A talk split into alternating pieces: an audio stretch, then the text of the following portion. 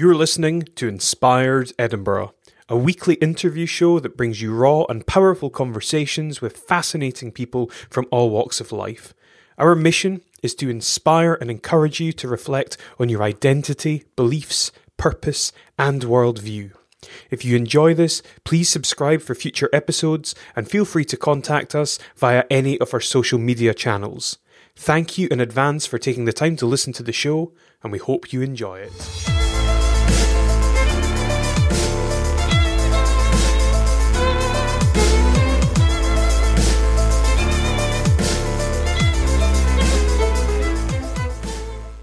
Welcome to Inspired Edinburgh, the home of powerful conversations. I'm Elliot Reeves, and my guest today is Coll Gray. Coll is a graphic and brand designer, owner and head honcho of Pixels Inc., a comic book geek, a speaker, and a YouTuber. You have a passion for branding that is as big as your beard although I'm not so sure.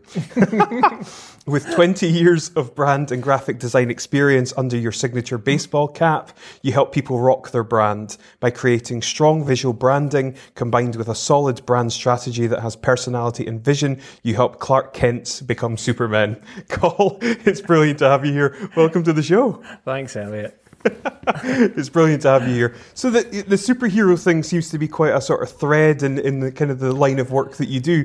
Who is your favourite superhero? Oh, oh, now you put yeah. Let's see, like which one springs to mind straight away? Yeah. Probably Deadpool is Oh, is there awesome. just because he breaks the the fourth barrier, you know, and speaks directly to the audience. That was a that was a new thing when he came out, and just makes me laugh. And I think Ryan Okay. Reynolds has done a great job with bringing that out. So Yeah, yeah, in terms of that, he's yeah really really cool and. Lobo is probably one that not many people know, but Lobo's a is a, a biker alien. Basically, that's how you could describe him, a Hell's Angel alien Oh, type nice. stuff. He's really cool. But yeah, he's a DC. I'm more of a Marvel fan, Okay. but uh, I'm not so much a DC fan. But Lobo's DC, so I'll give him that. So I mean, it would be would be really, I mean, for for myself as well, kind of fascinating to kind of go back to Coll's early life. You know, Mm-hmm. Yeah. where you kind of grew up and and what that sort of you know experience was like for you. Sure. um, born and bred in Dundee. Mm-hmm. I've never lived anywhere else. I've lived in different schemes of Dundee, but not not out with. Um, I'm the oldest of six Really? children. Wow. Um, so I got the blame for a lot of things uh, growing up. Um, if my brothers and sisters are watching this, you know, I love you all.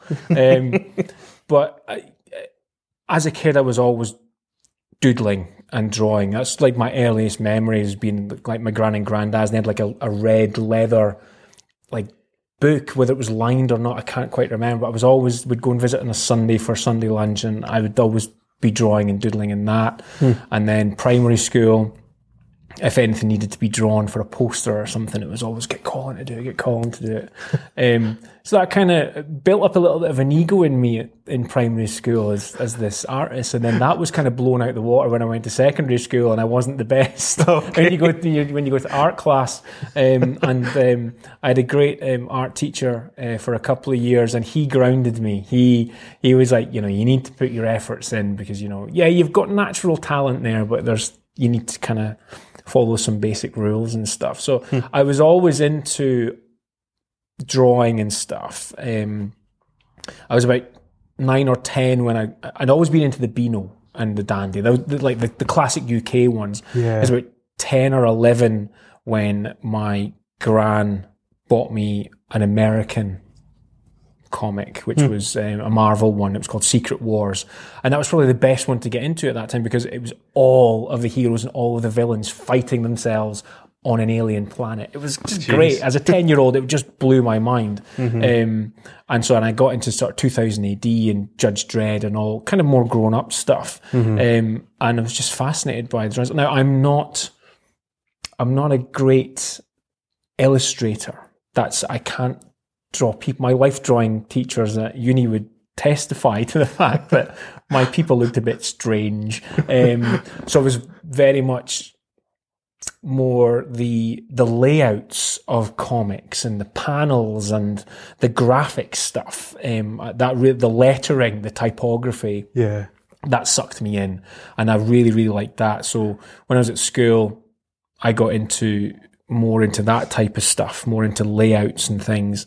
Um, and when I left school, um, I wanted to go to art college, um, and I put together a portfolio, and I didn't didn't get in. Um, unfortunately, uh, no, I, I wanted to get in, but I, I wanted to put a portfolio together. So I went to Dundee College, who had a portfolio course. You build a portfolio, and you go to art college.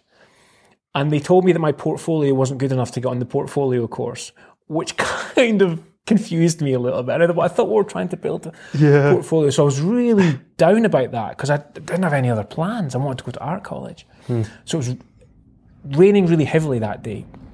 And I had one of those massive portfolios because I'd done exits and entrances for my sixth year studies at school. So massive charcoal drawings and stuff of just structure and layouts. And I didn't want to get wet, so I left it at the college and said, Can I pick it up later? So I went back on the that was the Friday. I went back on the Monday, picked it up, took it away, thought nothing of it. A week later, I got a phone call from one of the lecturers at Dundee College saying, "I hope you don't mind, but when you left your portfolio in the in the staff room, I had a little flick through it, and I really liked what you've done. We've actually got a space on the interior design course. Would you like it?" And I was like, "Well, I've got nothing else to do." So I joined that course. I was the only boy on that course. It was all, all girls and me. Um, and it wasn't exactly what I wanted to do, but we did, you know, we did life studies and and the stuff that you did in all the other classes. Halfway through that year, someone had decided they wanted to swap into interior, and they knew that I wanted to do more graphic stuff, and they said, "We've got someone who wants to swap from the graphic design illustration course.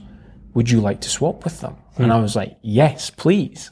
And so I moved into that class, and it was more illustrative graphic design because they had graphic design advertising, which is kind of I suppose what I do now. But it was a great move, and I I had a I was at a wedding a few weeks ago, and a lot of my college friends were there, so it was like a reunion. Um, you know, sort of a few years now um, since we left there, and that was sort of the beginning of my graphic design journey. And I was there for three years, got my HND, graduated, didn't know what to do with myself, went down to Duncan of Jordanstone, College of Art in Dundee, they had an open day, and um, was going through the, went to graphic design obviously first, and then was wandering around and bumped into this gentleman wearing a Donald Duck bow tie and just started speaking to him. And he ran the brand new animation course that they were starting, or it had been going for a year. I thought that sounds amazing. I love animation and cartoons and stuff. Started speaking to him, and he said, "Well, why don't you apply?" So I applied for that course and got on it, um, and so started my animation degree. Did that for three years. Um, learned a lot of skills. Learned about patience you know, 30 frames, 25 frames a second, individual hand drawn. Oh, oof, that was something else. Stop motion. Learned a bit about video, about um, how to, you know, set a shoot up and things like that. Basic things at that point. As I got into my third year, I started to get more back more into graphic design again. The web was coming up. This was 1997, 98. So the web was still, you know, this is 20 years ago. The web was around, but it was more basic than it is now. So web pages, design, layout, and I thought I'll get into maybe animation for the web. Um, completed my degree, got my honours degree, and um, left wanting to pursue graphic design again, and uh, kind of got just yeah left going with a new revitalized approach for it. So it's that's kind of my Yeah. quick track. Yeah, through, yeah. through education. Anyway, And I mean, you've virtually worked in that, I mean, ever since, really. Is that right? I have, yeah. I mean, I my first job out of college, like a lot of people, was in a call center. So many graduates work in call centers. It's uh, it's amazing, bit soul destroying as well. But you needed to make money. Um, I think my first job was for four weeks in a print shop in Dundee. Um, that was a baptism of fire. That's when you realise that sometimes it's. I think it's different now, but back then the colleges and universities didn't tie in with industry. Mm. What you did in uni was was get your degree. You completed tasks that fulfilled your degree. Didn't prepare you for industry for what business owners needed you to do. So I walked in there thinking I've done graphic design and animation. I'm perfect for this. Yeah. They used different software than I'd been used to. um, the you at uni you got 12 weeks to complete a project. You know, this is like we need this done by the afternoon. It was stressful, very stressful. Um, didn't get on very well with the the, the, the manager of that print shop, and um, so I ended up, you know, leaving, uh, leaving that, and uh, kind of looking for other other bits and bobs. But it was um, it was good. It, it kind of opened up a lot of not doors, but it, it it made me realize that there's different areas within graphic design. It's not all you don't have to be doing adverts for magazines. There's other things that you can be doing, and so that's a kind of a story throughout the different jobs that I've had. The I've had good bosses, and I've had bosses which I would say, you know, looking uh, at the time were horrendous and really stressful to work for, but looking back, a lot of lessons learned in how I run my business now and what not to do. Yeah. And how not to treat people. So I can thank them for for teaching me that. Back then, no, I couldn't be around them, but I you know, there's lots to lots to take from that. So it's it's interesting to go back, you know, to go through everything and, you know, Hmm. but yeah, I'm fully embracing, I suppose I'm fully, as, as you've mentioned, I'm, I'm fully embracing the branding side of graphic design now. Yeah. I've, I've cut my teeth doing the adverts and the flyers and the posters and I still do them, you know, but I, my focus is now more on the sort of the bigger picture. What do you need behind all of this branding materials? What needs to be there? Yeah. What people are focusing on. So- Yeah, I mean, I, branding's an interesting one. I suspect that, I mean, certainly from my own perspective, it's probably something that's maybe slightly misunderstood. I mean, if you can give an overview perhaps as to like what branding Sure, is and, yeah. and some of the ways in which I suppose businesses can, um, you know, use branding or improve yeah, their I think the I think the biggest thing for people is that, that a lot of people m- misinterpret or think brand and branding are the same thing. Um, your brand is kind of the is the intangible stuff.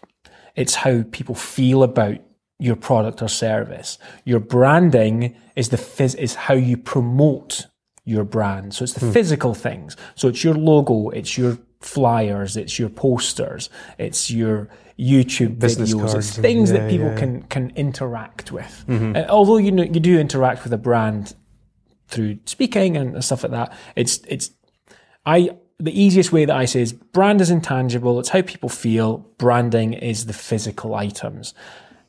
You could go into it more than that, but I think that helps people differentiate the two, and it kind of makes it easier for them to go. Oh, I see a lot of that. I get it now. Okay, and and they can then go on their own journey with it. Before then, when you mix the two of those up, it becomes confusing, and you don't know, you know, how to move forward. And I think by clarifying that, you Yeah. can put plans and strategies into place, which is what a lot of people don't have as a strategy for the brand. Yeah, yeah, yeah. And, uh, and so, f- from your perspective, do you see a kind of misalignment often between those two things? Yeah, I think people. I think people think that their brand can be whatever's a hot topic at, at that moment, and so they will adjust their brand to ride a wave of what's happening. Now you can do that. You can um, newsjack, I suppose, is you know they call it. You can you can use things to jump on. If it's the Olympics, you can make something which is sport related, but you can only really do that successfully if you are one hundred percent solid in your brand's purpose and where your brand's going to go and your core values. If you are purely acting on the latest trends, you're not giving people anything to cling on to. It's kind of, I don't know what they're selling. What's their message? The- One minute they're humorous, the next minute they're sporty, the next minute they're serious.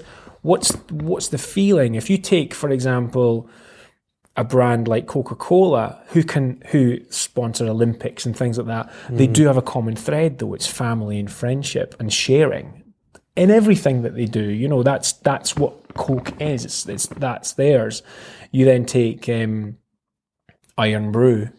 you know, another soft drink company, but entirely different. It's, Yeah. it's it's totally irreverent, and you know, just uses Scottish humour and and you know, in their adverts, and so many of their adverts don't make it to TV. You can only watch them on YouTube because Yeah, that's right. And I love that about them that they're not that they're willing to do that, but they are they know who they are. They just they're like, this is us. This is what we do. We're not going to bend or break. Brewdog are probably the same, you know, and that type of thing. Um, innocent smoothies. They know who they are. Hmm. They're playful. You know, you look at the bottom of their cards that says "Stop looking at my bottom." Things like that. It's these little things that will embed themselves. That's a brand. That's that's emotional connection between you and your customer. Mm-hmm. It's not about the latest technique or tactic to sell your product. It's building up a relationship so that even if you do make a mistake down the line, you'll be forgiven for it because you know oh, they've made a mistake. That's normally not what they do. Um, you know, I think um, to be very on topic is yesterday was the the it's coming up to Christmas now when we're recording this, and Greggs made that advert where they replaced the baby Jesus with the sausage roll. Now, I thought it was funny. It's Yeah. it's very on brand. Greggs are very, but I can see how that would upset some people. It'll be over. It'll be forgotten about. But at the same time, look at the publicity. Yeah. Did they do that on purpose, knowing that they would get some because you know it would possibly offend some people? But it's okay to be offended, you know, by brands. It's not going to ruin your life. Let a brand offend you. If it does, and you don't want to do business with them, just move on. It's not going to. The brand's not really going to take notice because they'll just Yeah. they'll juggernaut on to the next thing. Um, but that's what I'm saying. That's where a brand is different to to branding. You're building up an emotional connection, whether good or bad. Yeah. There's nothing wrong with. If it's bad, that means the brand is more likely pushing you away because you're not the ideal person for them. So hmm. that's a good way to use your brand. Is you know pull people in who you want to work with, but push people away who are not your ideal customers. So hmm. it's there's a lot of a lot of that goes around. It's not just drawing pretty pictures for me. I've got to think about these things. Yeah. Yeah. For my clients, absolutely. when we're It's very. starting the strategy. So Yeah. Yeah. It's very nuanced. yeah, yeah, oh, very. And Yeah. and I remember one of the things that you wrote where uh, it was like people want to create something, and it, it's not what they want; it's Yeah. what the customer wants. Yeah. It's what they can relate to. Yeah. you have to you have to be designing it for someone else. You do. It's um, that's my that's that's my catchphrase is that the logo's not for you Yeah. um, type of thing. Now there's take that with a pinch of salt. Obviously, you have to like the logo that you're going to live with. But I think if a designer does the job correctly and takes their client through the process of this is why your brand identity, your logo is like this, mm-hmm. is because we've researched your customers, we know where they hang out, we know this, and this is what will this is what appeals to them. Mm. You will bring in something of the client as well. I like to bring in little stories that the clients told me into the logo that really the viewer won't know unless the, the my client tells them. Hmm. Maybe writes a blog about you know the process they went through designing the logo. I've got one client who's lo- who loves uh, flamingos, pink flamingos. Now, if you looked at the logo, you, it's got there's one section which is pink. So now I've said pink flamingos. You could go, oh, that's how it's got in there. But it's actually more than that. We've got I have got references in there to flamingos, um, and I have other clients where we've got stories in there that they can tell if someone asks or if they want to sort of just have something to start a conversation. Mm-hmm. And did you know that my logo has this in it? And so these are hidden stories, and and that's what that's usually what gets a client excited is that hidden secret that they have that only they know and it's up to them whether they tell people. But at the same time on the flip side visually the logo has been designed because that's what the customer's looking for. So mm-hmm. it's it's a great job to have Yeah. you know being able to you're kind of a storyteller but not with word you know they say an image speaks a thousand words you kind of have that um you know but when i'm talking about having stories and things it's not the literal we're an airline airplane round the globe we're a railway you know, train on a track. It's not Yeah. those types of stories. Those logos can be very cliched and and not really work. You want something which is a bit more individual. So and they're hard work. It's not easy to do. Yeah. It might look it when the logo's done and you go, I could have done that. That's a five minute job. But it only looks like that because of six weeks of research and iteration. you know, Yeah. So it's it's it's different. So, in, if someone comes to you, then, for example, and they want to go from, you know, Clark Kent to Superman, Mm-hmm. I mean, wh- what does that kind of process look like? How do you analyze and break it down? And you know, Getting to um I mean, obviously, some people might be Wonder Woman. Let's not get. I- know, I did- yeah, I did am think very that at the aware of- beginning. I'm very aware of that. Actually, I'm, I'm thinking I might need to change that because it's very. Not everyone wants to be Superman. Um, mean, and there's me saying earlier on, you know, I'm a Marvel more than a DC, but it's it's one of those. It's a brand. Superman's a brand. Everyone Yeah. knows it. Yeah. So that's kind of you know, it's it's getting. What's the quickest way for me to get across what I do? Um, when a client approaches me, um, obviously we'll have a chat and we'll find out what they want. But my process, the first thing that we do is we'll find out what their core values are. Um, not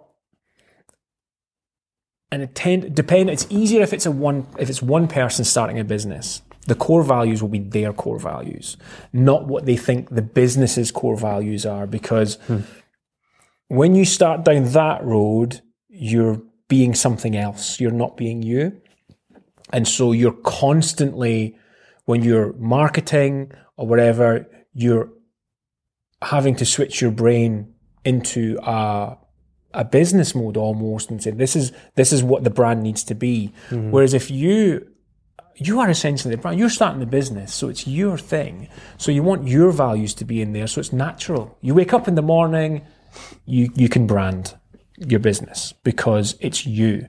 Um, and by going through the core values, you'd be, you maybe wouldn't be surprised, but the reactions that you get when you make someone think about what their core values are, because they may on the surface think they know what they are, but then I make them work hard on them. You know, um, it may take someone an hour, it may take someone a week to go through the process. It's a fairly simple process. 500 words, tick which ones you just instantly have a relationship with, narrow those down to 25, then 15, then 5. And for some people, getting from the 10 to the 5 can be really, really hard.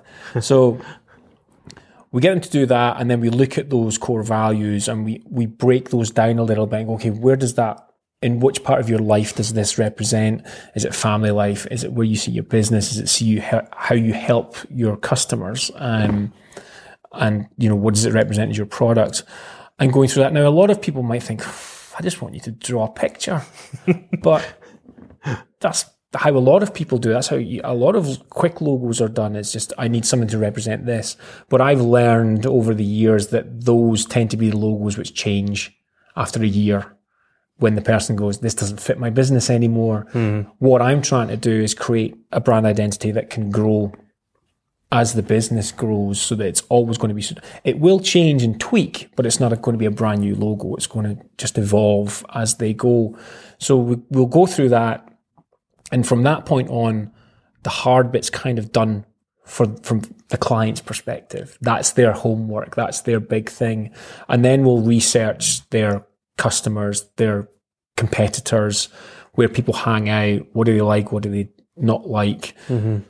Um, sometimes I'll ask the client to give me examples of logos that they like and dislike, but we have to remember the logo's not for them. So this Yeah. is just to give me an idea of a ballpark of where to start um, with, and then I will start to do some concepts and I will just start sketching. I'm still a big one for using, well, I was using sketchbooks. I've now got my iPad Pro, which I love. um, getting used to a plastic pencil on a plastic screen though, Yeah. from paper was, was interesting, but it helps me speed things up and I can now keep a digital track of everything. Um, I can time lapse record my sketching, which is just as interesting for me to look back on Yeah. and look at where I've gone through. Oh, that idea's come from there. It's kind of evolved through. So I will sketch, could be dozens, could be hundreds of ideas. Then I will cherry pick four or five, which I think have legs in them.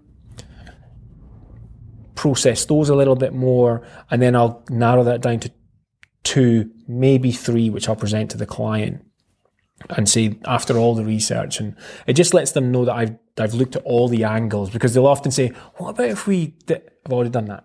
it doesn't. It won't work in this situation. Sometimes I'll show the client the sketch as evidence. See, there it is there. but more often than not, that just muddies the waters for the client. It gets them. It gets their brain thinking on design, and mm. that's not their speciality. It's almost. I'm almost trying to keep them away from that side so that I'm presenting to them. Here's the solution is this right for you? Do we think this is going to be the right thing? Mm. And then we will take a concept and we will develop that further um, into the final the final design. So as a process, it's around about six weeks. Some can be quicker if the client isn't working on anything else, and I've got a, a an open timeline. Mm-hmm. We can do it really quickly. But to be honest with you, I'm not a fan of that because I myself need to take a break from it because it's like looking at anything. You become used to it and you can't see the wood for the trees sometimes. So yeah. I like to take 48 hours, sometimes a week, and go back at it and go, because I might have lots of sketches and not see anything, and then go back after a week and go, that there, that's got possibilities, and I'll take it on. So time and rest between the different stages of the project. is good for me and it's good for the client. Um, if we have a call, I'll, the good thing about technology today is I'll have video calls with my clients and we can mm. share screens and we'll discuss the concept and I'll say, okay, well, I'm going to send over a PDF now with the concepts. Don't look at it till tomorrow. Just don't look at it till tomorrow. I know that's going to be hard for you, but don't look at it till tomorrow so that you're coming at it fresh and then give me your initial feedback then when you're looking at it that way. Don't show it to your mum. Don't show it to your grand. Don't show it to your wife because they'll give you feedback which is not the feedback you need. Yeah. Because family members and friends want to protect their friend. Mm-hmm. So if they mm-hmm. see any negative connotations, that's what they'll bring up. Hmm. And that'll put doubt into the client's mind. The client and I have gone through six weeks of research knowing that this is right the family member or their friend doesn't know the research. Mm-hmm. And so they're like, oh, knee jerk reaction. And it puts doubts into the client's mind. So I say, look, they're not your ideal customer. This yeah. is targeted at your customers, hmm. not your family. And yeah. so that's a big thing as well is um, telling people don't listen to your friends. Yeah, um, yeah. listen to me. You know, that's why you're paying me um, is because I have the experience of this and trust me we're doing the right thing, you know. So yeah. It's, it's almost an agony uncle. We're doing the right thing here. Don't worry about it. You'll be fine. You'll be fine. How much do you struggle with kind of perfectionism? Hugely. Yeah. Hugely. um, the scariest part of the project for me is the first concept call where I'm presenting what I think is the right thing. I just get so nervous about it, which I think is a good thing. I think it's like any, let's think it's like performers who go on stage who always say, if I didn't feel nervous, I don't care enough. Mm. If I just went on and was like blah blah and didn't feel nerves, mm-hmm. I wouldn't be putting everything into it. I should be nervous. I'm confident mm-hmm. that it's the right thing, um, and I've never had one go bad. I've never had one where the, the clients flipped the table over and, and walked out the door. Yeah. It's always, if anything, there may be, they might have some concerns and stuff, but that's, that's the point is they should have concerns. They should, they should throw it back at me. I should have to kind of not justify the idea or the concept, but explain to them where's this concept come from? Why mm-hmm. are we doing this?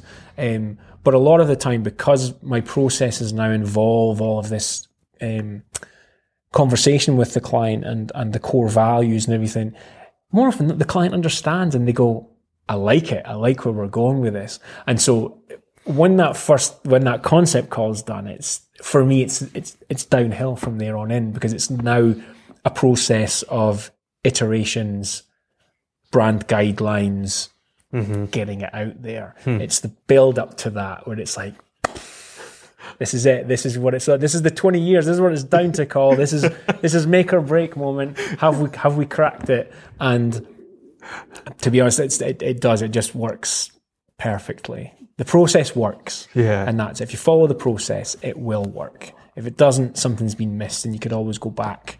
Um, and that's the thing as well, because it's a process. If there is something that worries the client, you can say, okay, well, let's go back to your core values, or let's go back to where your customers hang out. Do we think this is this fulfills that? And more often than not, it's go, yeah, you're right. Actually, I'd forgotten about that, and you move on. Mm-hmm. Before, when I started, maybe you know, well, Pixels Inc.'s 13 years old. So if we went back to the start of Pixels Inc., not so much my design, where I was doing logos for very little money, which meant I could spend very little time on it. That sort of thing, I wouldn't be able to go back and go, well, if you look at if you look at where this is going to be targeted.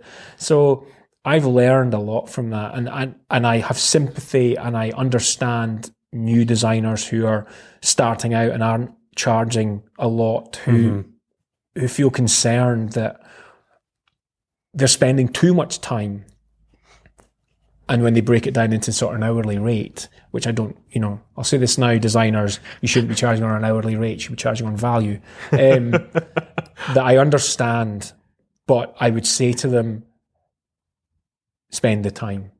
Even if you're not making a huge amount, spend the time, build up the process, and it won't take long before people will see that you're a professional and you are taking the time and the value is there so you will be able to charge more for it. It's it's one of the things as a designer the business side is the side we don't want to do. And we want to help people. We want to create these things which makes a difference. When you have to start talking about money that's when you start to get oh man how much do i charge for this? Hmm. I'm just drawing pictures. How much can i charge for that? But i've now got to a point where I understand the value of what I'm giving. How do you people. establish that? I think you can only establish that value when you do have experience and you can say to a client, here's examples. So that's why, you know, I would say, that's why I'm saying to designers, you will have to put the effort in and the work for probably not much money mm. at the start, mm-hmm. but not for too long because you can end up making it difficult for yourself. I did that. I charged very little, but provided amazing service and value. And it got to the point where I got a reputation for that. He's amazingly good and he's dead cheap. Nobody wants to be told that, or referred they're dead cheap. Yeah, Um, yeah. So that was a hard battle for me to get out of that. And it's only the past three years that I've managed to get out of that. And that's sort of by surrounding myself by people who value what I do and tell me every day, Coll you're worth more than that. You know, you need to, you, as a sole designer, you need to surround yourself with, with other business people, you know, successful ones, people who are starting up, not just other designers. Because if it's other designers who are who are doing the same as you, you just become neurotic about it, and you're like, oh, but they're only charging that as well, so I can't possibly charge this. Yeah. Um, it's a bit like Apple, I suppose. Apple gets slated as you know, oh, you're a sheep if you follow Apple, but they're the ones that take the step to the future. They are the fir- they're the ones that removed floppy drives from their computers. They're the ones that removed the three and a half mil jack, and everyone's like, "Well, I want to use my headphones." All the new iterations of smartphones from Samsung, like, where's the jack? Yeah. You know, it's always good to have the scapegoat, and I think if you are surrounded by people who are, you know, it's always been done this way. Let's keep doing it this way hmm then you'll always do it that way. Um, what was it? Someone said to me, "Nothing changes if nothing changes." So you need to you need to take that leap. And I'm not I'm not I'm not the bravest of people, but in the past three years, I've been taking those leaps and going, "I should have done this ten years ago," because it wasn't. It was scary. It was like jumping off a cliff edge. But there were people around me to catch me, to help me and move on. It wasn't going to be a disaster. What's the worst that could happen? Might lose all my clients. Yeah, but if you're moving because you want diff, you want clients who value you, hmm is it not a good thing that you lose clients who don't value you and start working for clients who do? So it's, but when you know when it's paying the bills time, that's when it gets scary. You know, but I don't want to lose all my clients.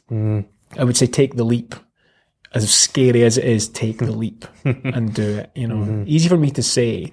And, you know, a lot of the books that I've read are by people who are hundred, you know, six figure, seven figure design agencies and stuff. So they're already there. So you can kind of point, oh, it's easy for you to say that now. Put my hand up, folks. Um, I'm not in the uh, six figure bracket. I'm I'm starting out. You know, I'm kind of Pixels Inc.'s 13 years old, but I'm treating myself like I'm three because that's where my journey started really three years ago in terms of thinking like a business and not a, a designer. Uh-huh. Not, you know, it's a different mindset that they need to have or designers need to have. So, hmm. yeah, get a bit schooly now, a bit teachery. Oh, I'd be really interested to hear your thoughts on things like Fiverr um, or like Upwork and how potentially disruptive that is in terms of, you know, are people now looking at those as viable options? You know, Yeah. twenty pounds for a logo rather than Yeah, whatever you. it's I used to not even say the word Fiverr um, because it just it, I just couldn't see why people would would use it. So why should I help them by speaking their name? But I've come to the conclusion because I'm more confident in my own abilities now, and I'm more confident that people that want to work with me will work with me.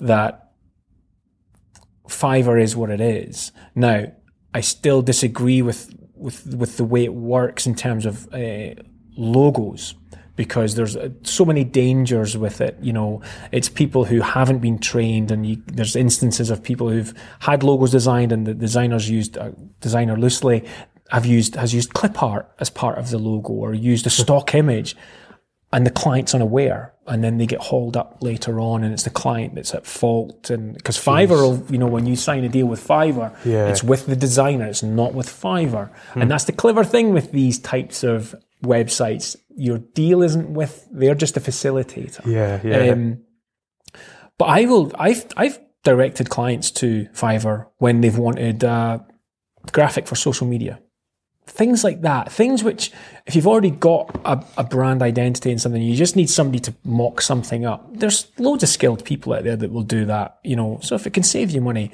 if it's going to cost you a hundred pounds for me to do it, but you can get it done for you know, and it's not worth my time. yeah. I could do it. Mm-hmm. It would cost them 10 times, 20 hmm. times as much, and I'd make money out of it, but it's not where my focus is. So I think Fiverr is good for, for those really quick things. I've noticed that they've started Fiverr Pro, which is where they've got hmm. some fairly big names actually in there um, doing that. But I think for me, Fiverr has a, it's built its brand on cheap. And so I don't, Yeah. I, I think it's an uphill struggle for them to do that. Upwork, um, I think is a better thing. But, um, I've never used it myself, not entirely sure how it works, but you know, I think people will get paid a better rate um, for it, more sort of uh, outsourcing. Um, Fiverr, I don't class as outsourcing. Um, Upwork, maybe more so, because people are kind of choosing to be there. I don't know if they set their hourly rate or how it wor- works, um, but I, I think it'd be slightly better than Fiverr. And then you've got your other things like 99 Designs, which are competition based websites where you say, I want a logo that does this, I have this budget, and then people submit designs. That's spec work in my thing, and I have a big thing about no spec. I believe you should be paid for the work that you do. Um, so, yes, the client wins, they get lots of designs, but they also get lots of designs just thrown at them. It's like my sketching stage. Hmm. I do hundreds of sketches, but they're not for use. yeah. 99 Designs is all sketch work, hmm. and you have to pick one, and that's your logo. So hmm. it's you need to be careful with these things. It might look like a good deal. Wow, I'm getting hundreds of designers giving me the designs, but a lot of them are amateurs. It's mm-hmm. amateur designers. They're the ones that, that are in there. And you'll notice on 99 Designs that there's maybe three or four people who are winning all the time, winning all these things because they're the hmm. professionals. And so, you know, they're they kind of know what they're doing and they've they've they've been in there since the start and they've cornered the market. So is there any point really in doing that? Hmm. So I have a love hate thing with them. I think they serve a purpose for some things, but I do think in the scheme of things they do damage graphic design in terms of it being a skilled professional Yeah. um, area, like you know, lawyer, you know, is paid well because people, yeah, lawyers. I pay a lawyer because they're good at what they do, and you know, I need their expertise. For some reason, graphic design is treated as a secondary thought, and oh, but surely you can just throw that together for me, and, and you know, and it'll be fine, and it'll be great, and how much are you going to charge me for that? Oh, come on, I could get my nephew to do that for me you wouldn't say that about you know a lawyer. I could get my nephew to knock up those um, papers for me. Yeah. Graphic design isn't any different. We are all trained. You know, I've done six years. You know, I've done animation for three. I did eight, uh, my graphic design for three, and then I've done. I've kind of served my time working in agencies and studios. Probably put in more training than lawyers or doctors. You know, so it's. But I think it's just that thing that design is often seen as easy to do. Um, you know, but that's the that's the good a good sign. If we use logos as an example, the sign of a good logo is if it's really simple, and people think I could do that in five minutes. No, you could probably uh, you know after repetition, after you would eventually end up at that, but it's there for a purpose because it's it's been focused in on that. So it's, mm-hmm. and I think that's the problem because it looks so simple. Hmm.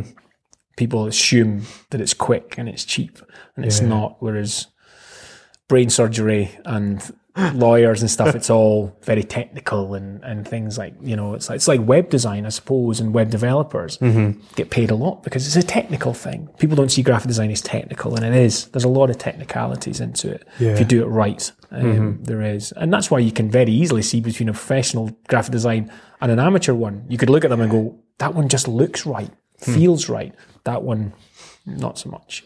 So, mm-hmm. it's- yeah, it's it's hard being a designer in in in in the way that it's hard to get people to put their trust in you and pay you what you're worth. um, Yeah. Because people don't often see that worth up front.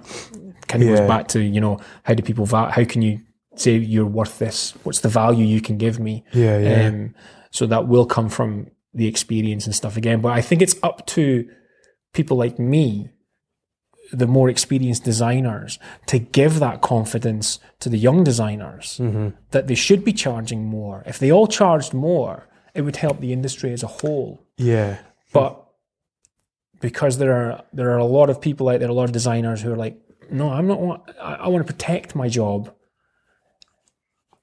But they think by protecting their job, what that means is, is don't help young designers who can potentially take work away from them. They won't take the work away if you're good at what you do. People want to work with people, like in anything. So mm-hmm. every designer is different. I, I'll have a meeting with a client and treat it entirely differently to someone else. Someone else may be maybe more analytical. I'm very much let's see how this rolls, and you know I want to know the person. Mm-hmm. I don't go in with a questionnaire. That's the that'll kill it dead. Right, I've just got this twenty point questionnaire for us to go through. Oh, they've come to you excited about getting a brand done, and you're like, let's analyze this. I'll just have a chat.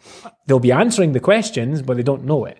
Um, I'll be taking notes, and by doing that, by by helping young designers be confident, it will just boost everything. And then these people who are worried that they can't make or they'll have their clients stolen away will soon find out that well, because the younger designers are confident and they're charging more, the experienced professional longer serving can charge more. It's all a scale. You know, it'll all scale up. Not to the point where I want to overcharge people. Um, I think it could get a bit ridiculous.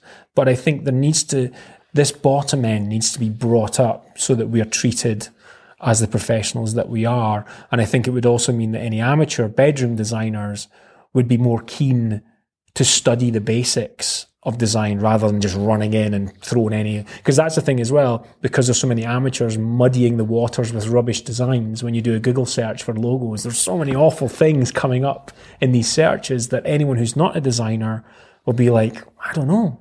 Hmm. What's the difference between that and that? Why is that any different? You know so it's Yeah. I, there's a lot of onus on people like me, I think, to to educate clients and designers. You know, to to just be brave, Yeah. take that leap, Yeah. that thing that I didn't do for 10 years. um, but that's because I had nobody telling me. Yeah, I had nobody saying, you know, do this, do that. I could read books by Paul Rand, you know, who's like, who did so many famous logos, but he's so far out of reach that I couldn't connect with that. Mm-hmm. What you need is designers who are halfway on that journey, or a third in, or two thirds in, to be speaking to the people who. So the two thirds speaks to the person who's the third, the third speaks to the person who's at the bottom. So you've got that confidence graph. You know, you'll soon be here, you'll soon be here, mm-hmm. rather than we're there, need to be Paul Rand. That's a chasm Yeah. and people give up. I'll never get there, mm-hmm. you know, and then go work in wherever McDonald's or whatever because they don't feel that they can make it. It takes time. It's not, you know, some people are super talented and will get picked up like that. That's the 0.1 percent of the world. Everyone else has to work hard and train to get there. So, um, I forget what the original question was. Um, no problem. felt like a good answer though. felt meaningful. Brilliant. Yeah. Um, how uh, transformational for your business has content marketing been? I mean, you put a lot of really good quality blogs. Your YouTube channel's doing really, really well. I mean, has the, what to what extent Mm-hmm. a game that changer. Really? It's been. I mean, I think it's content marketing is one of those phrases. I think you know you either know where it is or you don't, or you think it's one of those. It's a tactic. Um, I didn't know what content marketing was. I had never heard of it as a phrase like three years ago, two and a half years ago. It seems a lot longer. It seems like I've been doing it forever. In a way, I have been doing content marketing forever because I'm a helpful person, and content marketing is about being helpful and useful. It's you know you're basically just giving con you're you're giving advice and you're being helpful so that when someone is looking to buy mm-hmm. they may think of you because you've been super helpful to them without constantly saying buy from me buy from me you're just like here do you want to go and do this you can go and do it on your own if you want here's how you do it you'll give it a go and you'll probably go i can't do this Yeah. I'll go speak to Coll because he obviously knows what he's doing. But for me, content marketing has helped in a way that, from what we've just been talking about, it's helped me to focus on my message. What am I trying to do? What am I trying to say? Whereas before, I'd be doing it on a one to one basis with the client. This now meant I had to write a blog. So I had to, I had to, rather than just have a, a, a, a kind of a, a chat with someone which can go anywhere and you can always come back. With a blog, you can't do a Billy Connolly and start and go way off there and then come back because people will get lost. So it made me focus on my message and take the skills that I have and actually analyze them. What is it that I'm what is it I'm doing? How do you do this? And so I started writing blogs. Now I'm not I don't love writing. Um, people did say though that the people that knew me said, you know, they're really quite good, and it comes across like you. You you write the way you speak, and I thought that could be a good thing or a bad thing. Um, and so I, I found it really hard. And then Chris Marr, who runs the Content Marketing Academy, um, which I'm a member of, had said you'd probably be quite good at video because you're quite a chatty person. I was like, I'm not going to video. I don't even want to get my photo taken. I'm not going to go on video. It's like, no way. And then it got to the point where it was that leap thing, that scary leap. And I went, right, I'm going to do it. I'll have a look at YouTube and see what's out there.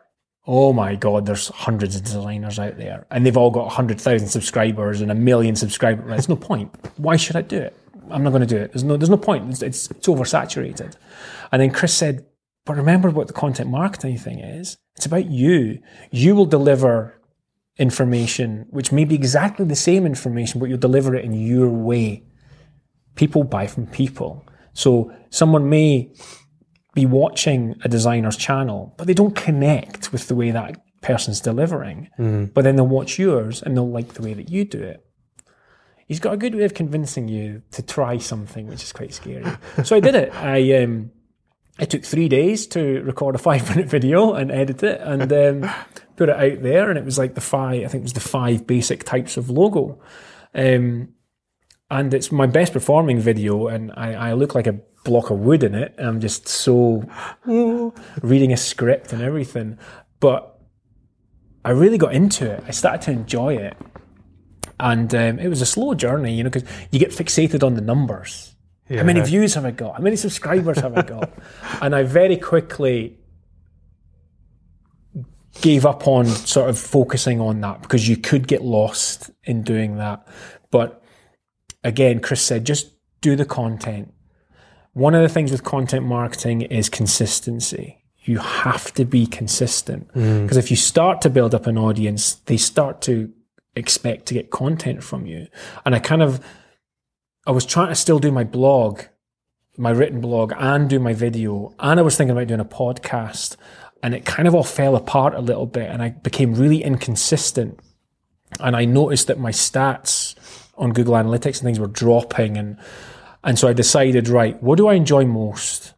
The video. Right, let's just try and kill it on YouTube. Let's just focus on that because then once you do that, the video could be repurposed as a blog, it could be repurposed as a podcast. Um, so that's kind of how my brain started going into that. And I just started doing a video. Well, what happened was Chris started a 90 day challenge in the, the Content Marketing Academy that you had to set a goal that every week you were going to do X. So I said, right, I'm going to do two videos. And so we did the we did that for 90 days and I stuck it out. It was hard. A lot harder than I thought. I didn't do a plan. So I was like, what will I do this week? What will I do this week? And I noticed the channel was growing a little bit and I got I got 100 subscribers and I was over the moon at the end of the challenge. And towards I think it was just after that challenge, um, another person that you've interviewed, Gavin Bell, um, the the Scottish Casey Neistat, um, the nutter who jumps off cliffs in Shetland, um, had had started doing a hundred day challenge, uh, hundred day hundred days of uh, vlogging, and I was aware that I was still quite wooden. I wasn't relaxed in front of the camera, and I'd spoken to Gav, and he said that he noticed that for him just doing the vlog every day and just having a chat. It wasn't edited, it was just him, two minutes or whatever, 90 seconds, 60 seconds in Gav's case. Quick chat, off, next day off. I thought I'm going to give that a go. So I started that in December, 1st of December. Can't remember what year now, 2015 or 16, I can't remember. Must, must have, oh, I can't remember. It's really bad. Things move together. And I did that and I, I, I stuck it. It was a hard challenge. Some days you just don't want to do a video. You've had a crappy day or whatever, mm-hmm. or you think I've not got anything to say. People that know me know that I always have something to say. So my my vlogs tend to be a little bit big, a little bit longer than Gav's, but people were watching them, and I was just giving a little bit of behind the scenes, and it was I think it was good as well to let people know what doesn't work Yeah. as a designer. This was really tough today, and it was really tough. So it kind of opened things up a little bit. I got to 100 and I looked at video one. And, and video one, I was using my iPhone, selfie camera.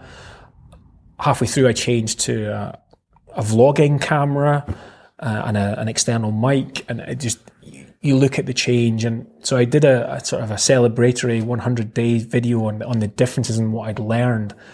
And it was amazing it was when I look back on that first one, it's dark and I'm just like a bit nervous. And then on the last one, I'm, I'm walking up to the camera and I'm doing all these things. And it was just, it was one of the best things I could have done for my confidence, for the skill level on, on camera, getting used to being the treating the camera as a, as a person rather than this thing. Um, Yeah. it just opened up doors and it made my YouTube videos, my sort of weekly videos, a lot better. I was less prone to cutting out mistakes. Um, I kept, you know, a mistake's a mistake. People are, if you cut out all the mistakes, it's it's like the, it's like a Facebook life, it's like an Instagram life that's just all the gloss. It's not like that. I wanted people to watch my videos and it be like speaking to me in person, and I'm quite a quite teachery. I, I think I'm quite slow at speaking when I'm trying to explain stuff, and I very quickly picked up an audience of designers. Now I started the YouTube channel to educate potential clients, hmm. but they the, the des- younger designers started to pick up on that, and a lot of them are from India, Asia, Pakistan. So I think my speaking style, which is quite slow and um, quite succinct, they're able to understand things. And I get a lot of comments saying, "Oh, I, I love your videos. You, you know, you the way you speak is easy to understand things." And it's just the way I, I've always delivered stuff. I'm not doing it deliberately. Um, but I think we're at 3,250 as of today, um, something like that, uh, which I find incredible that, you know, I'm, I'm not as naive to know, to think that all 3,000 of these people are watching my videos. I know what it's like to subscribe to a channel on YouTube, then never go back to it again. But I do have a core group of people that I'll put a video up and I'll get 100 views within 10 minutes or whatever um, on certain ones. And it's now trying to find out what people want to, to learn because you could do a video and it's like, woohoo! You do another one and you're like, where is everyone? Why is nobody watching it? And that might be a slow burner. Um, but yeah, my first video is over 30,000 views or something. And it's, Yeah. and it's not, it's about the content. That's the thing as well. It's not about celebrity status and things like that. It's, if you deliver good content Yeah. with content marketing, to get back to your question, um, consistency and good content, useful content. If you go in thinking that it's about celebrity and look at me, people will move on. You've got to be useful to them. Um, and that's the hard part of content marketing is being useful without the hmm. fluff. Hmm. You know, especially on video, times your attention spans on video are super short. So I'm learning as well that you need to kind of get into it as quick as you can and try try to keep it as concise as possible. My earlier videos are I could kind of go on a bit. Whereas I I used to have like an intro animation, which was about eight seconds long. So I'd say, "Hi, it's Coll. Here's here's what we're talking about.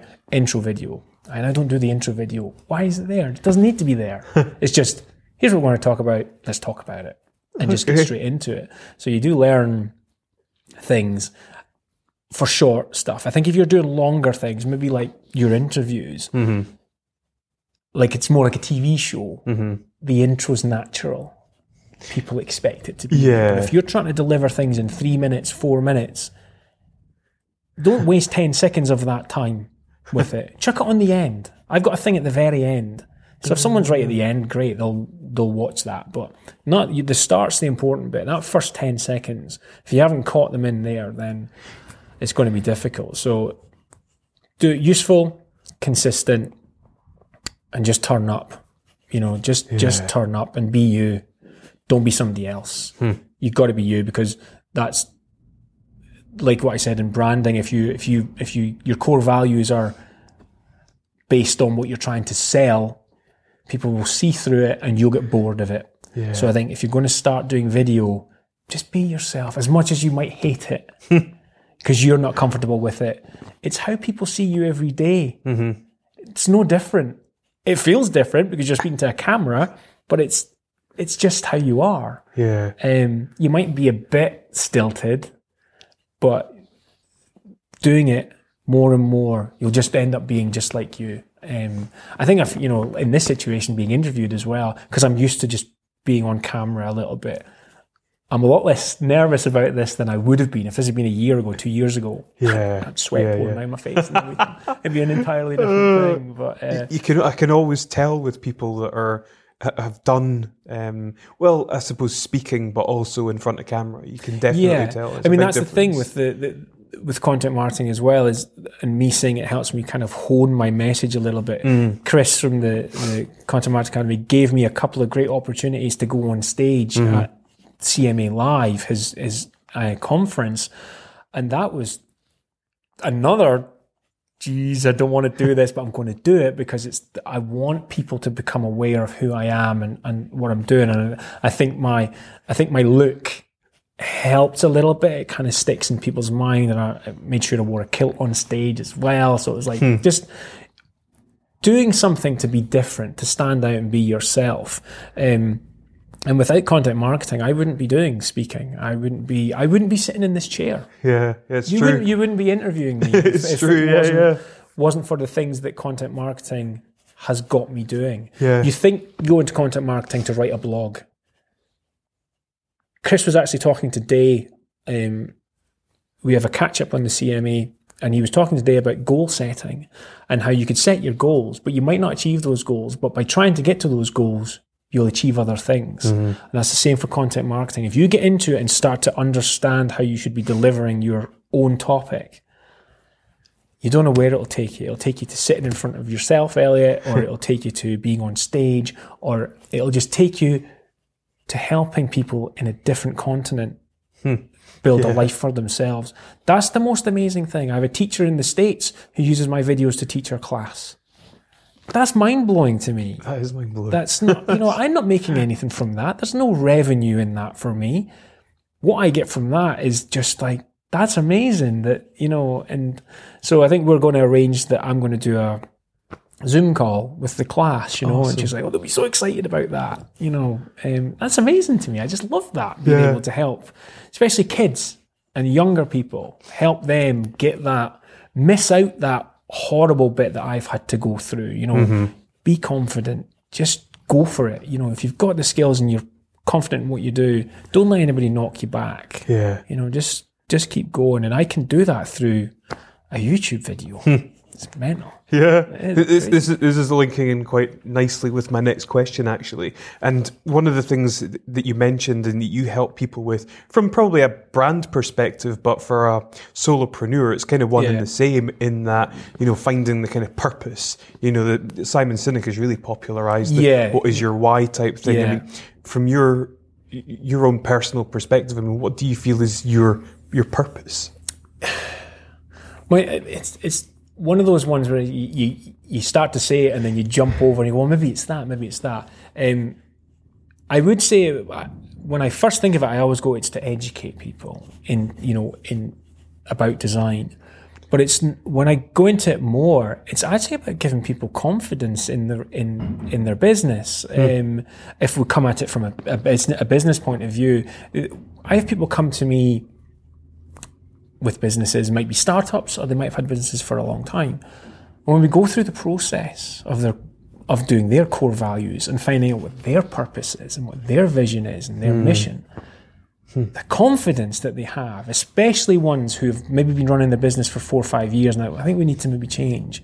It's like chalk and cheese, and then the comments you get back from them, they're like, "Oh, it's, this is so good." You know, we we really feel we know who we are now, and, and we're confident that if we if we keep going, it's the content marketing. With if we're consistent with our message and the way we push it, if we build it, they will come. Type Yeah, approach. yeah. So that's a purpose of mine is to build is to give people the confidence that they're maybe lacking and do it through design you know just uh, and when i say design i mean pictures and helping them with, with kind of strategizing where they need to go with their branding but the overall arching thing is just be helpful that's that's my purpose be as helpful as i can um, in any way even if it's not design i'm you know always there for people to bend my ear a little bit. Um, I just need to be careful that I don't give too much of my time Yeah, in that way. Um, but it's just everything I do is just be helpful. Just want to be helpful as much as I can. I get that from my dad. My dad is like the most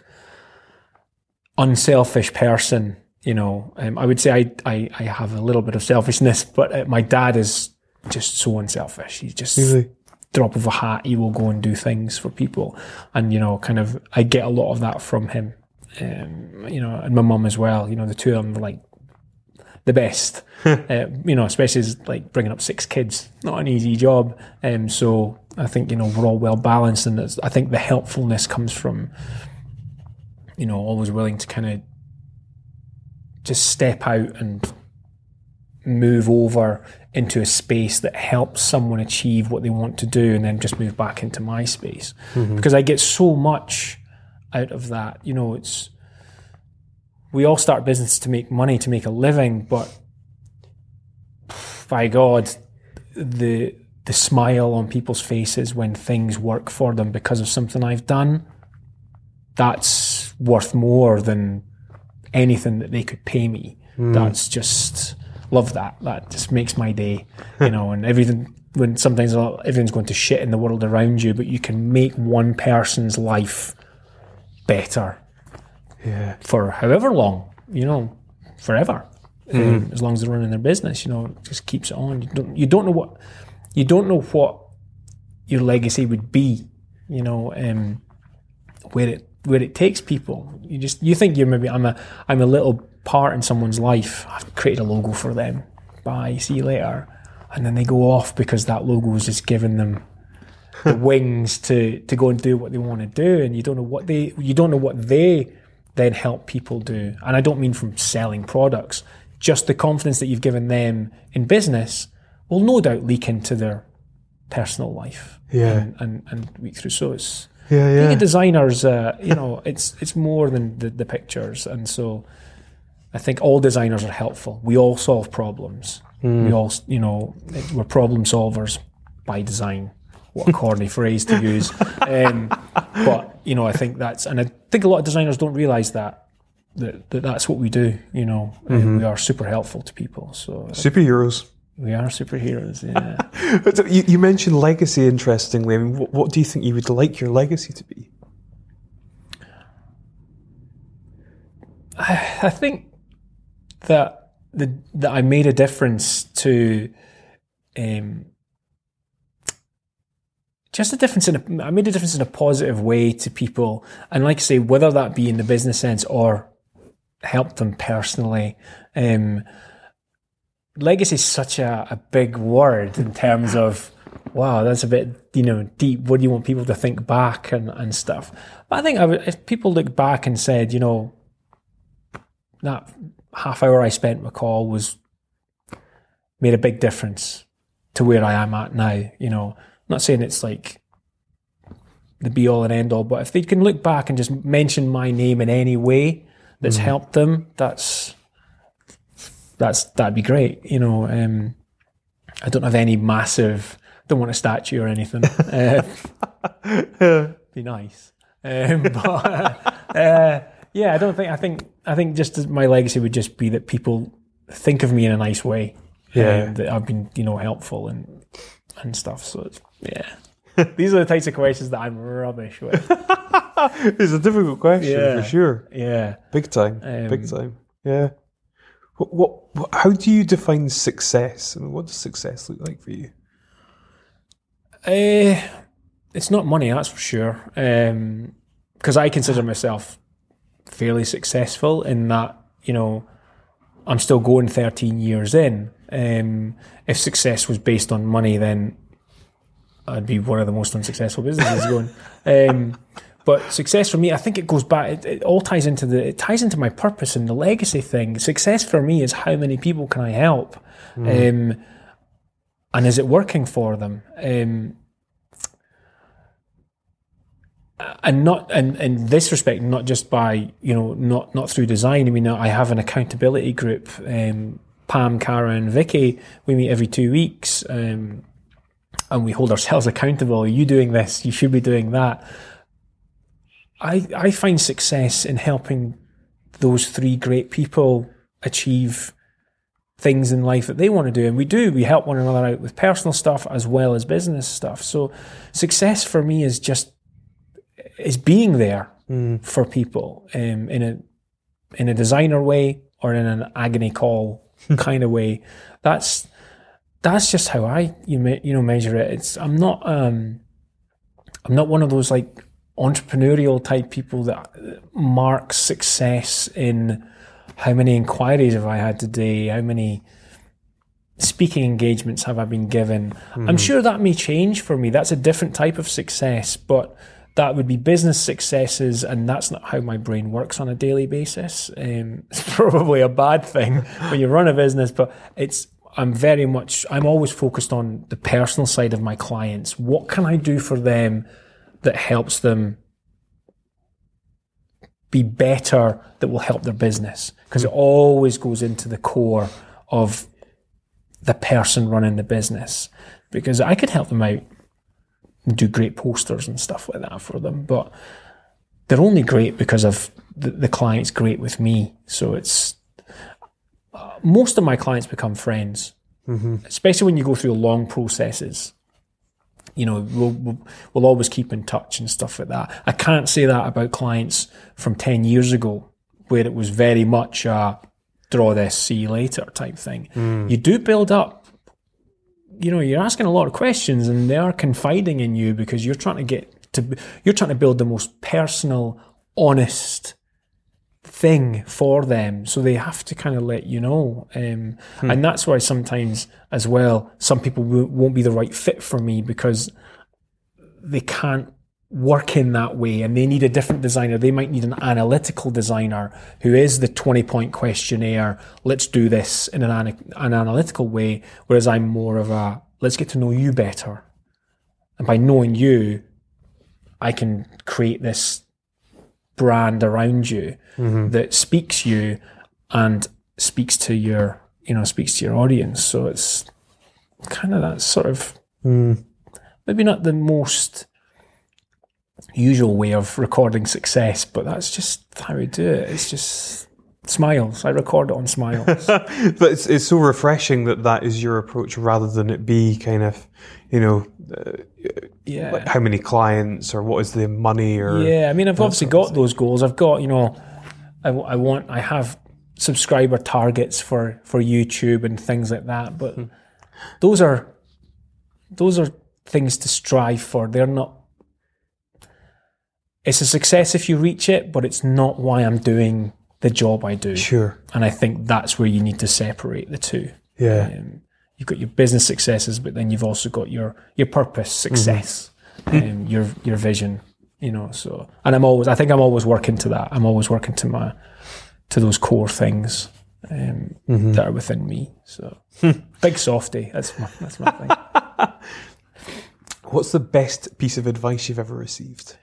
Um, I'm going to swear now. Um, it was from uh, a lady called uh, Laura Lucas, who basically I can thank for where I am now um, over the past sort of three and a half years or so, three, three and a half years. Um, I was, Pixels Inc. was, was about, you know, sort of 10 years old. It be three years old, will be 13 years old in December this year. And um, for the previous five years or so to meeting Laura, I'd been working in partnership with a web design agency, two great guys, Gary and Phil, who are based down in Norfolk. And I was sort of the design arm and they built websites and stuff. And uh, that partnership ended um, amicably. It wasn't a, a bad thing. We just kind of went our separate ways. And I decided that I was kind of treading water. I was doing okay, but I, I needed somebody to give me a kick up the arse and do stuff. Um, it's too safe in my own little thing. I didn't want to take these cliff edge jumps.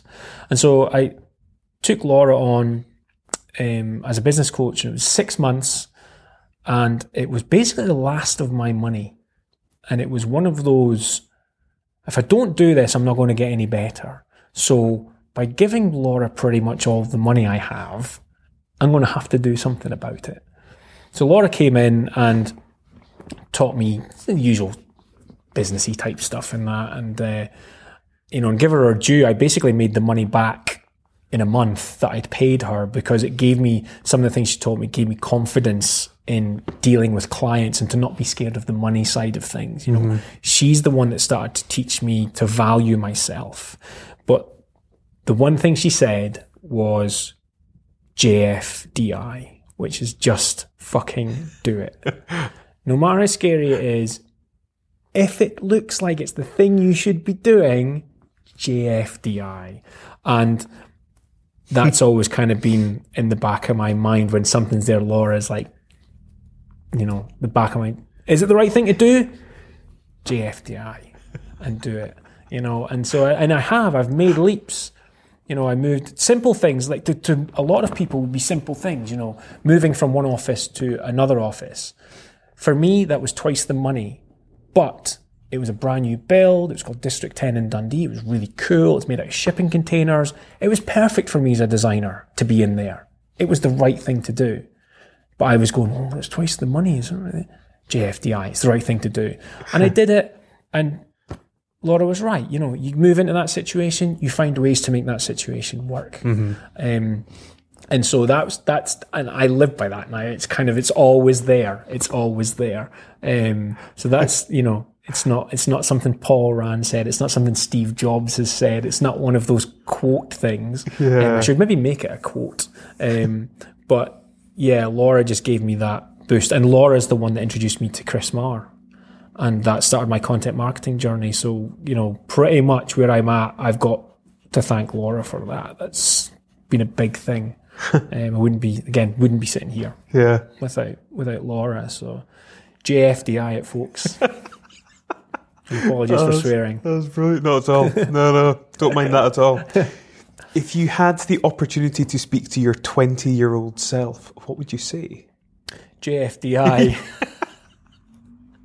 I would. I would. I'm such such a scaredy cat about stuff. Um, I just think from just personal things that have happened and, and, and that they they make you you become introverted and as, especially as a designer are working on your own a lot um, you become self-contained so everything outside is dangerous um, so it's about I would go back and I would just say have confidence in your own abilities you don't need people to tell you you're good at that if you feel you're good at it, go out there and, and kind of sing about it. Not be egotistical.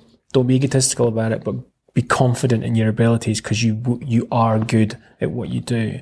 Um, I've got to this, you know, I got to the stage where I was constantly needing feedback before I did anything. Is this the right thing to do? Should I be doing this? Hmm. And just I look at other people who can just go and do it, and I'm like, man, that would be, you know, just to be able to go, that's the right thing to do. Just go and do it. So, like I say, Laura's kind of teaching me to do that a little bit, but I do still, I do still, hey guys, I'm thinking about doing this. Do you think that's the right thing to do? But that's what my accountability group's for. And, you know, and it's, and if it's not the right thing to do, boy, will they tell me that's not the right thing to do. So it's, it's just having that. So, yeah, just go back to myself and just go, you know what? If you want to do that, go and do it. Nothing awful is going to happen. Yeah. It really isn't. Um, whether my 20 year old self will listen to me, because it's almost like what, we, what I talked about earlier. The I'm not saying Paul Rand, but there could be this chasm. But I think the difference being is like, no, I am you. This is what you could be, and you could achieve this by the time you're 25. Not wait till you're 43, because that's the thing. You know, if I was able to do that by the time I was 30, I'd probably be doing have a bigger agency or be, do whatever. I don't know. I might be going and might be speaking somewhere, but you know, I'm 43 years old now, and uh, just feel like I'm starting. um, I feel like my 20 year old self. Yeah. I feel like that's where I'm at, and I'm excited. I'm having a great time. Um, it's all it's all good. It's That's all awesome. Good, so it's yeah. Excellent. You you speak about uh, values. I mean, brand values, but also personal values, because often the brand is a reflection of the individual Yeah, themselves. yeah. What what are your own personal values? Um, I remember for a while I hadn't actually thought of what they were, and I was sitting with clients going, "Come on, let's get your core values," dreading them going, "What's yours?" And they're going, "Oh, I've not thought of mine." Um, I know what mine's are though. Mine's are um, uh, honesty is a big one for me. Empathy. I'm a massive empath, which could be horrendous, um, which is why I get scared going on concept calls. I'm like, oh, if they say what they say is bad. Um, uh, creativity is obviously in there, and um, education, educate. So those are my four. Um, I should probably have a fifth. I have a client who has a, a four has four core values or pillars, and one of them is rest, which I think is great. You know, having a rest pillar, you must rest. I desperately need to introduce a fifth pillar to mine, which is rest. Um, but I think, I think if you, I think if you asked people, you know, honesty, empathy, it's probably creativity one is probably a get out of jail free one because I'm a designer. But I think you can be creative in other ways. You know, with what you do, it doesn't have to be design. It's, I'm creative with the way I help people and stuff. So Yeah. and that's that kind of leads into the YouTube channel and stuff. I just want to help people. I just want to. That's what that's what I get my kick out of is seeing people achieve something through something that I've done. Um, and so that's yeah. Um, and those are. It's only in the past wee while that I've been able to come up with those because they were so wishy washy up to that point. I, I probably internally knew what they were, but I couldn't write them down. Um, I would have felt probably putting things like empathy and honesty isn't that's not what a business's core values are. You know, a business's core values are growth, strive to succeed, and all of that stuff. You know, Yeah, like the real yeah. businessy stuff. But I'm learning now that your core values should be, you know, deeper than the surface stuff. The the mission statement is that kind of thing. Yeah. Your your purpose are your core values, you know, and then you have your vision and then you have your mission. So it's you get that right. Um, and that's why it's tough. Because you've got to be honest with yourself um, with it. And I think that's one thing I am with my clients is if I fuck it up, I will say, I've completely messed this up and I and we'll fix it. Um, so that they know that if, you know, if it's going good, they know it's going good. Yeah. If it's not going so good, I'll be like, right, okay, we need to hold off and do this. And I just, because I've worked for people in the past who have not been honest with clients and I've seen the mess that that causes, hmm. not so much for the client, but behind the scenes. I've worked for bosses that lie and have to keep track of lies. what did I say to them last? And you're like, I don't want to live like that Yeah. having a having a file on a client to what you said to them last time so that you can come on and that's not a lie that's happened and and that then reflects back on staff who are living in an, who are working in an atmosphere of you can't speak to the client because you might say something that I've not ah no and it so there's that's you know that's kind of where the that's the good you can take from the bad mm-hmm. is you know live by what you see other people doing. That's not for me. And that was one of the main reasons for starting pixels inc was to treat people like treat like people and not job numbers. I've worked in businesses that were small and it was great and then we expanded. And rather than it being how's that job coming on for joe or jenny? it's how's invoice number 27 doing? Man, when you start talking like that, where's the soul in the work that you're doing? It's just get it done, Yeah. get it out the door, and I couldn't deal with that. So I'm very much first name terms with with people, and and that's and I think that shows. I think that shows in the way that the projects go. Um, and that's why I try to work on longer term projects these days than short business card jobs. I don't really do if someone came to me and said I'm looking for a business card, it's not really the type of thing that I would do. I would refer them on to another designer that I know who's working their way up, or is a maybe a bigger agency who will do that. So it's um, Or Fiverr. or Fiverr. I don't know if I'd go that far. don't know if I'd go that far. I still think business cards are important as much as a lot of people don't. Um, but yeah, it's uh, that's that's my my core values are pretty much the, the, the first two, empathy and honesty, are my my big ones. Yeah, that's that's me in a nutshell. Okay. If you could change anything in the world, what would it be and why? Um, I. It's hard to not get political with some things, and you think, but to me, it would probably be just the balance of wealth. Just there's so much wealth in the world, but so much poverty. It just doesn't, just doesn't compute. Yeah. Just does not compute, and and that's you know I'm not going to touch on, on into politics, but it's just we're in a we're in a cycle right now where the the wealth the wealthy are still getting wealthy, and the, and it's now starting to cause deaths in the, the, the, the lower echelons of society, and I think that's that needs to be changed politically, or it's going to get changed civilly. I think you know, and I don't mean in a civil way. I mean in a civil war kind of way. I think Yeah. people are going to just. It's just going to, especially in the UK, we're so. We'll we'll take so much, you know, and we will. We'll just take so much, but there's a point where it's going to crack and it's going to be a mess. Um, so um, so yeah, I would change the balance of wealth and I would reverse Brexit. Oh, Um, yeah, nice. I, yeah, I think that's that's yeah, it's, it's very. I suppose it's very now. It's not like cure all illnesses and things. I would do that as well, but I think I think get that balance right, or at least change it. You know, it's never going to be perfect, but we need to start. If we can get some of that wealth out into the lower things, a lot of the problems that we have would be solved. Yeah. Health, all education, all of that would be solved. So I think there's a lot to be said for just rich people.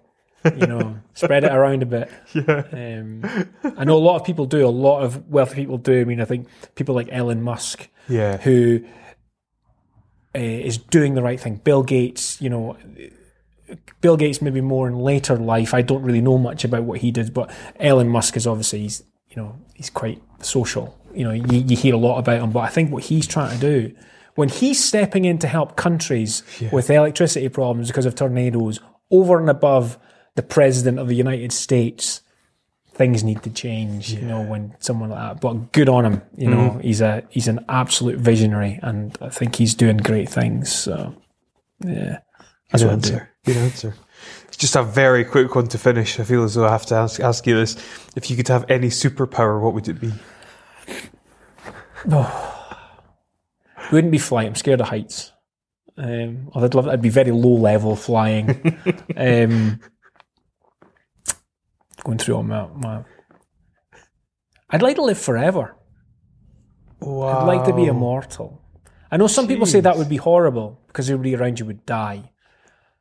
That is a downside. But I think the way I am, if I could help people forever, be awesome. That'd be a great superpower to have, you know? Not invisibility to go and hide in That's the one I thought. cupboards and stuff.